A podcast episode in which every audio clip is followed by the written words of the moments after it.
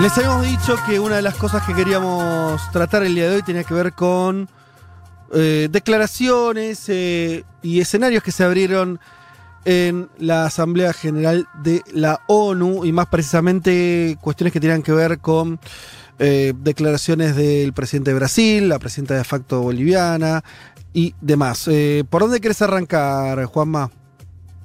Empecemos, si les parece, caracterizando un poquito la Asamblea General. A ver, la, la número setenta y cinco, sin dudas, la Asamblea General de la ONU más particular que hayamos vivido en mucho tiempo, eh, al menos desde que cubrimos, analizamos este tipo de eventos.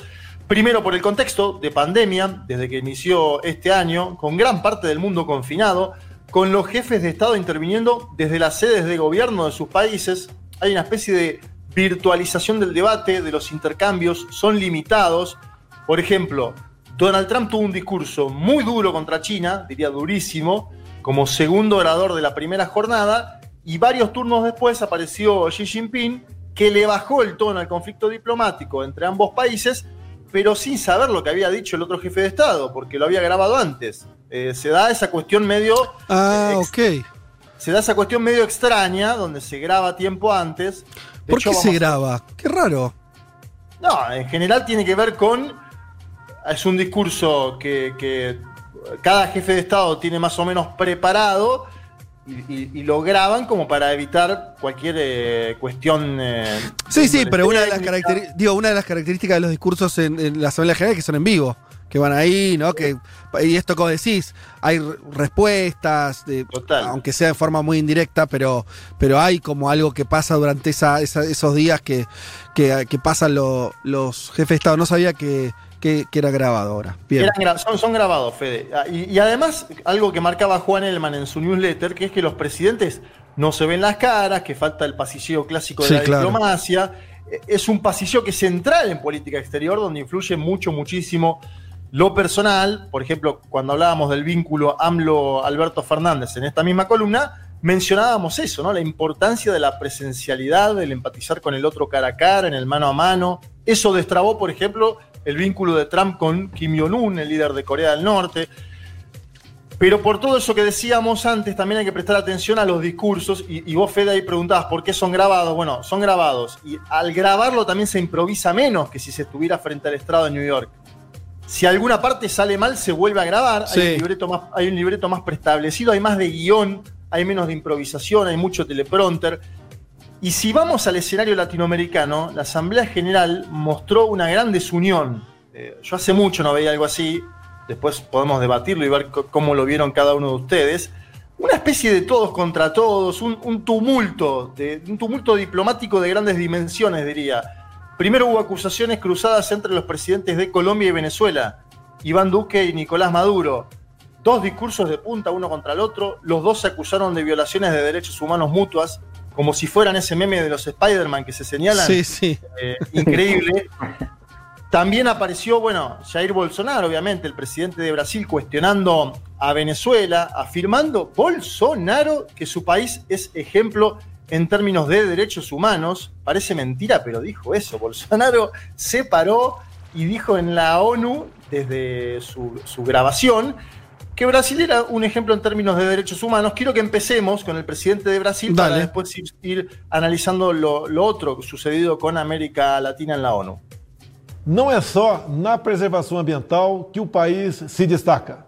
No campo humanitário e dos direitos humanos, o Brasil vem sendo referência internacional pelo compromisso e pela dedicação no apoio prestado aos refugiados venezuelanos que chegam ao Brasil a partir da fronteira no estado de Roraima. A Operação Acolhida, encabeçada pelo Ministério da Defesa, recebeu quase cuatrocientos mil venezuelanos deslocados devido à grave crise política e econômica gerada pela ditadura bolivariana. Bueno, ahí lo escuchábamos a Jair Messias Bolsonaro mencionando a los migrantes venezolanos en Brasil. No solo dijo que Brasil era un ejemplo de derechos humanos, sino también en términos ambientales. Increíble. Hablamos de un negacionista del cambio climático que criticó además en el discurso una supuesta cristofobia a nivel mundial. Dijo que hay una cristofobia a nivel mundial y habló contra el aislamiento, es decir, hizo todas, ¿no? Si, si hay un bingo de lo que no tenés que decir o no podés decir en la ONU, lo hizo todo Jair Messias Bolsonaro. Después vino el, el discurso de Maduro. Maduro dijo que los migrantes venezolanos en Brasil estaban volviendo de a miles por la mala gestión del covid diecinueve, pero también por el maltrato que allí se les procura. Hay que analizar esas cifras, si son miles, pero hay un sector que intenta volver a Venezuela, lo hemos contado también acá, marcando ahí un contrapunto con Bolsonaro, y en parte lo hacía luego Maduro, de un tramo donde tuvo que aceptar que cientos de miles de venezolanos se habían ido de su país durante los últimos años, como que lo, lo, lo, algo evidente a todas luces, ¿no? Pero que por primera mm. vez me parece que Maduro lo deja claro. Él dice que son exiliados económicos, ahí busca diferenciarse de los diversos informes de la ONU que cuestionan la situación política, humanitaria, de derechos humanos, y también Maduro lo que hace es defender las elecciones legislativas de diciembre próximo. En ese contexto de puja entre presidentes, de pulso, como dirían los españoles, se dio un discurso flamígero, incendiario, de la presidenta de facto Jeanine Áñez. No me pareció improvisado por esto que mencionábamos antes, de que es grabado previamente, es decir, es un discurso flamígero. Claro, pensado. Pero que está, sí, sí. está preparado para hacer un discurso flamígero, está pensado. Después vamos a desmenuzar un poquito por qué Jeanine Áñez dice lo que dice. Pero primero, si les parece, quiero que escuchemos un tramo de ese discurso y lo después lo analizamos. No quiero terminar este discurso sin denunciar ante el mundo el acoso sistemático y abusivo que ejerce desde Argentina el gobierno kirchnerista contra las instituciones y contra los valores republicanos en Bolivia. No tenemos nada contra el noble pueblo argentino. Es más, es una nación que valoramos y queremos como se quiere a un hermano. No tenemos nada contra el peronismo, que valoramos como una tradición política, la tradición nacional popular. Se trata de una conducta que ya describía al hablar de las castas populistas, castas que no dudan en utilizar métodos francamente abusivos para sostener sus planes, el poder y sus posiciones contrarias a la libertad. ¿Cuál es la autoridad que tiene el gobierno argentino para hacer de la intromisión la clave de su política exterior hacia Bolivia? ¿Y cuál es la autoridad que tiene para amparar una conspiración violenta de Evo Morales contra la democracia boliviana desde suelo argentino? Bueno, bueno ¿qué te pareció, Fede, la diferenciación peronismo-kirchnerismo? No, me pareció que, que, que, que mundo generoso, diría, ¿no? Que alguien de, con la biografía de Áñez Eh, eh, discurra sobre detalles de la política argentina, no sé, no me pareció toda una locura. Sac, sac, sacá del medio a Lebrimson, ahí tenés. Claro, no sé, se viene el taller de, de Jeanine Áñez sobre eh, política argentina. Sí, igual, igual, no sé qué les pasó, pero yo debo confesar que me sorprendió bastante que habló muy bien del peronismo, o sea, diferenciando justamente esto que llamó populismo kirchnerista y del gobierno actual, pero hablando bastante bien del peronismo. Sí, sí. Para mí está pensado eso, ahora nos vamos a meter. Primero lo sí, obvio, me parece que tiene que ver con lo que decía Fede, lo evidente, que molesta que alguien con cero votos, y lo decimos literal, con cero votos, cuestiona un gobierno que sacó trece millones eh, eh, en octubre pasado, sí, seguro. Cualquier eso, gobierno te diría, ¿no? Hasta, sí. No, seguro, pero sí. Si tenés cero y del otro lado trece millones, bueno, la verdad que la democracia argentina no merece que una presidenta de facto la cuestione de esta manera ante el mundo. El tema que creo que es clave es pensar por qué Áñez dijo lo que dijo, qué busca, cuál es la idea de fondo, cuál es, cuál es el objetivo de esas palabras. Primero porque, a ver, es evidente que Áñez tiene fastidio en cono, no solo porque Evo Morales está en nuestro país, la Argentina, sino además por el desplante, aquel histórico que le hizo Alberto Fernández en la última cumbre del Mercosur. Le apagó la camarita, le puso una foto cuando Áñez se disponía a hablar, eso seguramente... Cierto, la... me había olvidado de, de, ese, de ese evento, tenés razón. En un punto se la devuelve, claro. Pero esto va más, va más allá de lo personal, hay temas de Estado, hay nada menos que una elección en juego, la elección general que Bolivia tiene en menos de un mes, el, el domingo dieciocho de octubre, estamos eh, a, a nada, y, y también esa, esa diferenciación, ¿no?, de separar el kirchnerismo y el peronismo es una estrategia bastante frecuente de los círculos de poder en nuestro propio país, pero no tan frecuente en las caracterizaciones que llegan de otros países. A mí, conociendo un poco el discurso de Áñez, escuchándola seguido, me suena que hay ahí algún tipo de asesoramiento externo. Digo, porque en general los discursos de Áñez suelen estar muy lejos de esta sofisticación teórica. Eh, pero, pero país... Juanma, lo que yo no entiendo es que, que le, ¿vos decís que le sirve internamente esto que sea Leti, como hablar bien del peronismo para decir que el kirchnerismo? O sea, eso lo entiendo en una, en una editorial de La Nación, o no sé, o eh, no sé, de parte de Pichetto, pero estamos hablando de, de, de políticos o medios argentinos. ¿De qué le sirve a ella eso? ¿No? Hacer foco no, ahí. Esa parte, no sé, por ahí como para que no sea todo crítica, ¿no? De, de, de decir, bueno, el, el peronismo tuvo su tradición. En otro momento nombra el cincuenta y dos boliviano.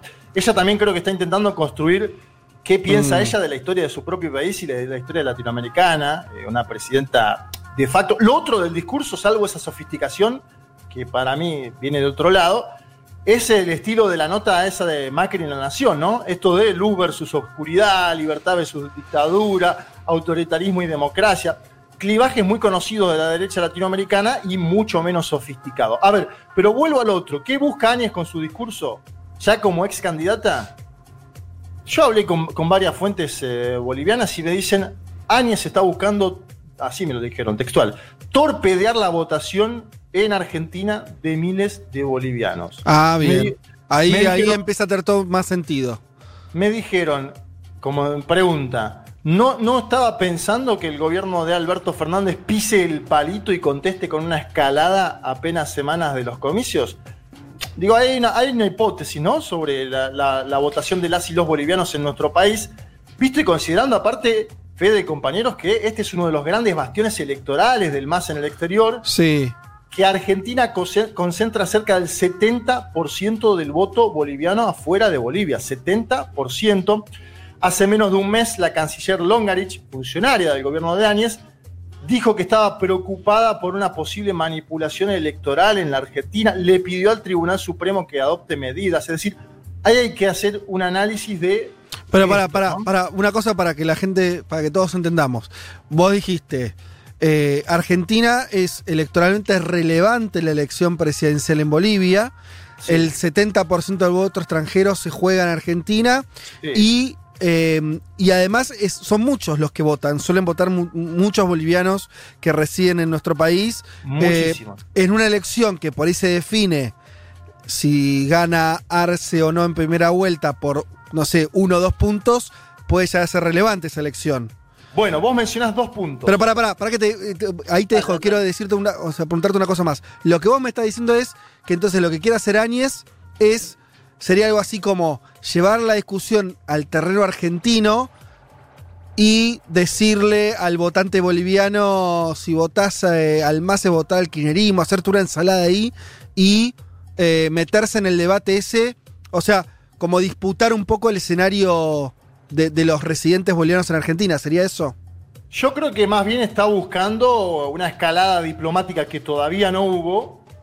Ah, y pudrirla directamente. Un, que, un, que quiebre, se... un quiebre diplomático. Me parece que apuntaba más a eso, porque es un discurso muy incendiario, que creo que Cancillería no pisó el palito, y después vamos a meternos en eso, pero me no respondió, que, claro. No, salió como jugando para el costado, mm. le contestó con alguna, alguna cuestión interesante. Pero pará, vuelvo a lo del dos por ciento. Sí. Vos decías... una elección que se puede definir por, por el dos por ciento.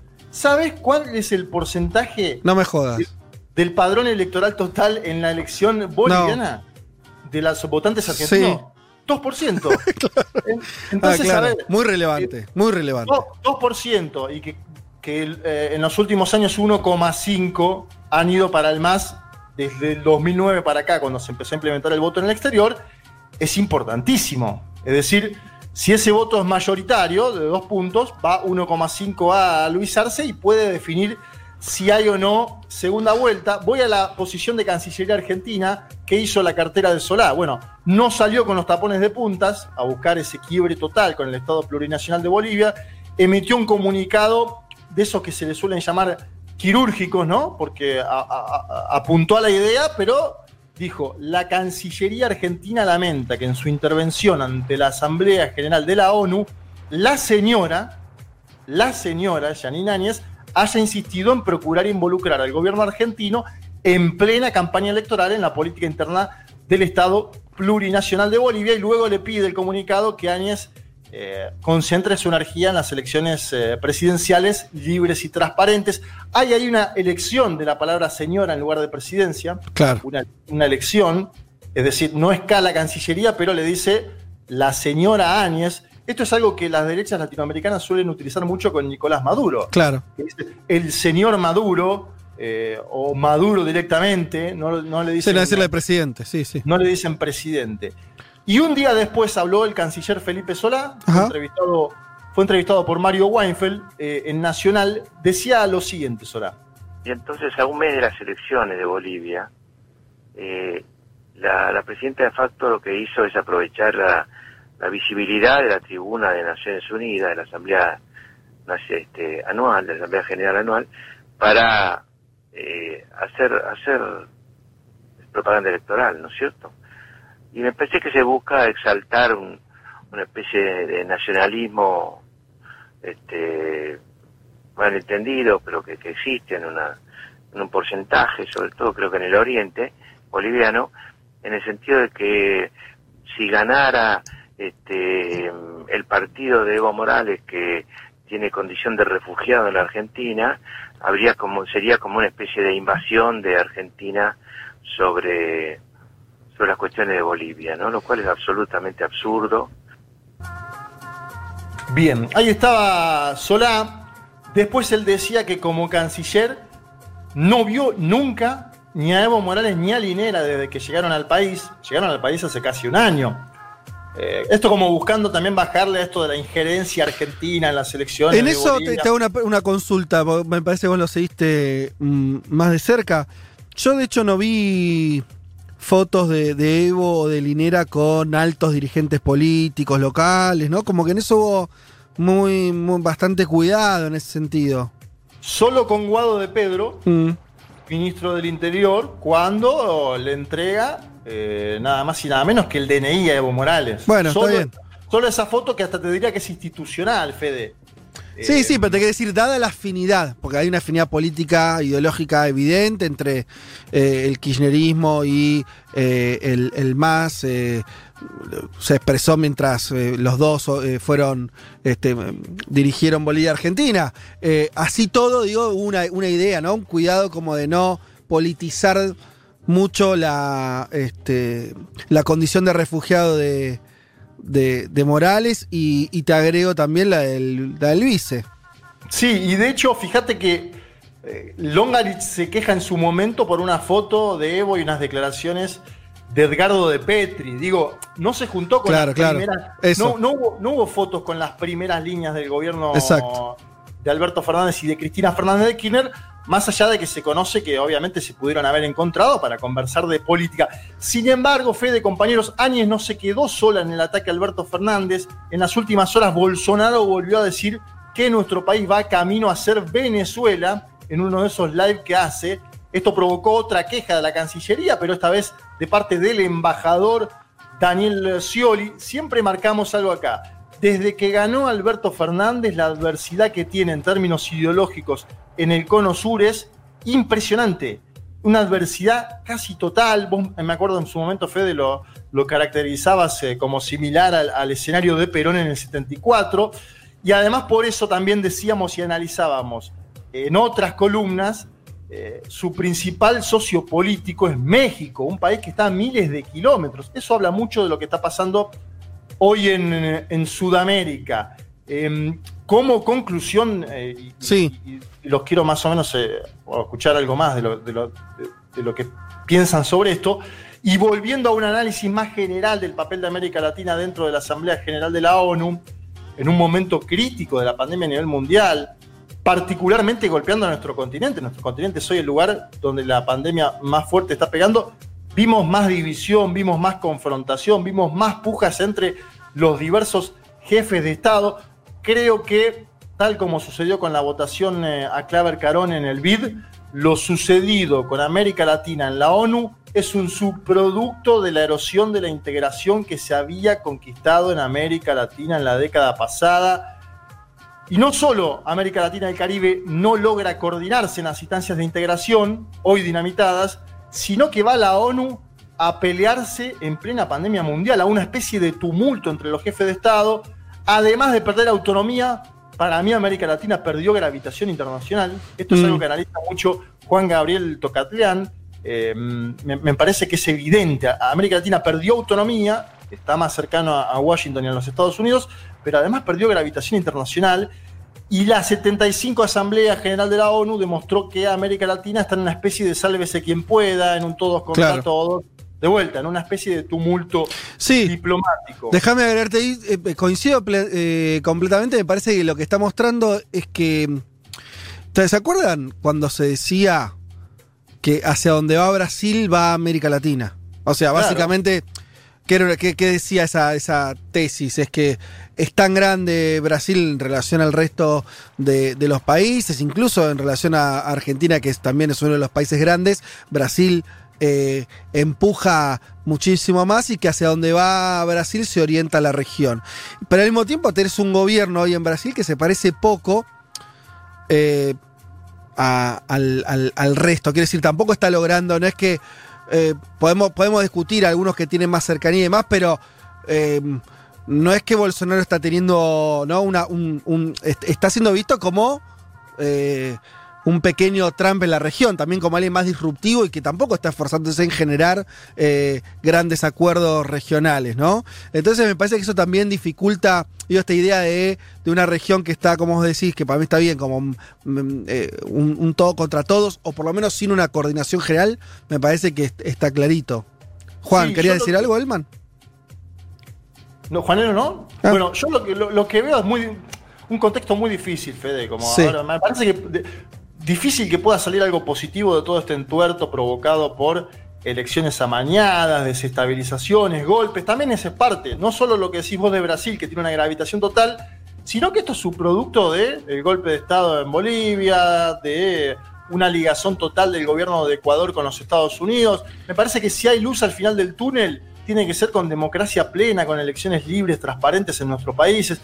Espero que las elecciones que vienen, vienen muchas elecciones importantes, hoy abre el escenario eh, Uruguay, ese calendario, espero que empiece a normalizar un poco la situación de América Latina, porque tenemos que salir de ese tumulto y tenemos que avanzar una, a, a una integración eh, como se vivió en otro momento. Puede ser de forma distinta, pero sí, hay que salir de este yo, momento. Yo creo que, que con, mientras esté Bolsonaro al frente de Brasil va a ser muy difícil que a nivel regional o continental, digo, me, me parece me parece que sigue siendo válido eso de que hacia donde va Brasil va la región, al menos en un sentido de que con un Brasil conducido por alguien como Bolsonaro, no es muy difícil pensar... Quiero decir, tal vez un, lo que pasó en Bolivia, si en Brasil hubiera otro gobierno, no ocurría.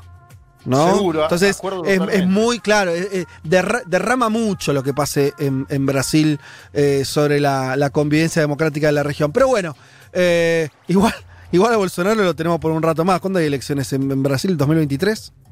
veintidós, ¿no? veintidós. Ah, veintidós, bueno, eh, ya no falta tanto. Mm. Sí, pero si mirás las encuestas tampoco... Está no, no, no, es verdad, es, es verdad. Sí, dale, cortito, no, Elman, dale. Te, te sí. sumo algo que... Para retomar un poco lo que vos decías al principio, sí. a ver si lo podemos discutir, al menos presentar. ¿Qué es esto que decías vos de cómo puede cambiar eh, una elección en Estados Unidos que dé a Biden como presidente en la presidencia de Bolsonaro? Eh, que me parece que es una pregunta muy relevante que tenemos que empezar a hacernos más de cara a, a, a noviembre. Eh, y, y nada, quería traer... Eh, yo compartí esta semana una nota que me pareció muy buena, muy inteligente, de Oliver Stuenkel, que es politólogo brasileño, y él decía... que hay al menos tres cosas que pueden pasar, ¿no? O sea, tres cosas que, que podrían pasar si Biden es presidente en la, la presidencia de Bolsonaro. Primero es que el, el, la base de, de Bolsonaro, o al menos el, la narrativa de Bolsonaro de que uno de sus activos, ¿no? Esto que le ofrece la base, es la llegada muy rápida a la Casa Blanca, se perdería, ¿no? Y que eso tendría un impacto en sí. su base, ¿no? Como una de las cosas principales, ¿no? Un presidente que es recibido y que es amigo de Trump. Ahí es una primera cosa. Un segundo punto que para mí es el más importante para pensar esto, que es, hoy Trump desvía mucho la, la, el ojo internacional, la comunidad internacional, pero Trump se lleva todos los, los focos, digamos. Y él lo que dice es, si Biden es presidente, es probable que se empiece a poner más el foco en Bolsonaro.